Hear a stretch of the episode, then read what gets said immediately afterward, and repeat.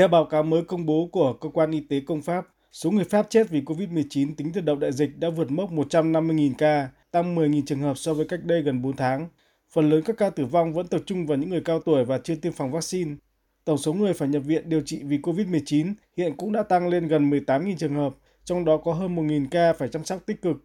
Viện Pasteur của Pháp dự báo số người nhập viện vì COVID-19 sẽ tăng nhanh trong những ngày tới, với trên dưới 1.700 trường hợp một ngày, so với mức trung bình hơn 1.200 ca trong tuần vừa qua.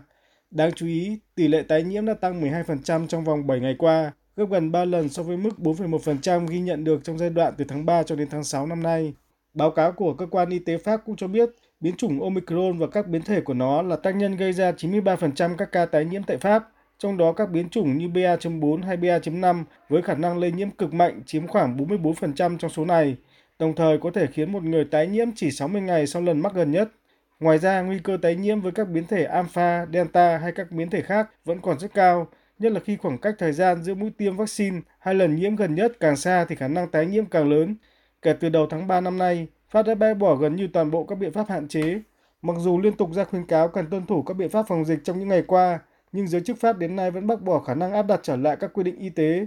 Phát biểu trong phiên họp báo, Bộ trưởng Y tế Pháp François Brin tiếp tục kêu gọi người dân cần tự bảo vệ mình trong bối cảnh kỳ nghỉ hè đã bắt đầu.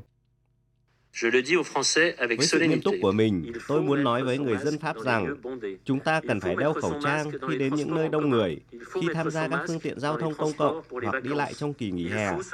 Với những người dễ bị tổn thương thì cần phải đi tiêm phòng vaccine. Chúng ta cần thực hiện ngay bây giờ khi đỉnh dịch vẫn còn chưa tới. Tôi tin rằng điều này sẽ giúp nhiều người tránh được tử thần.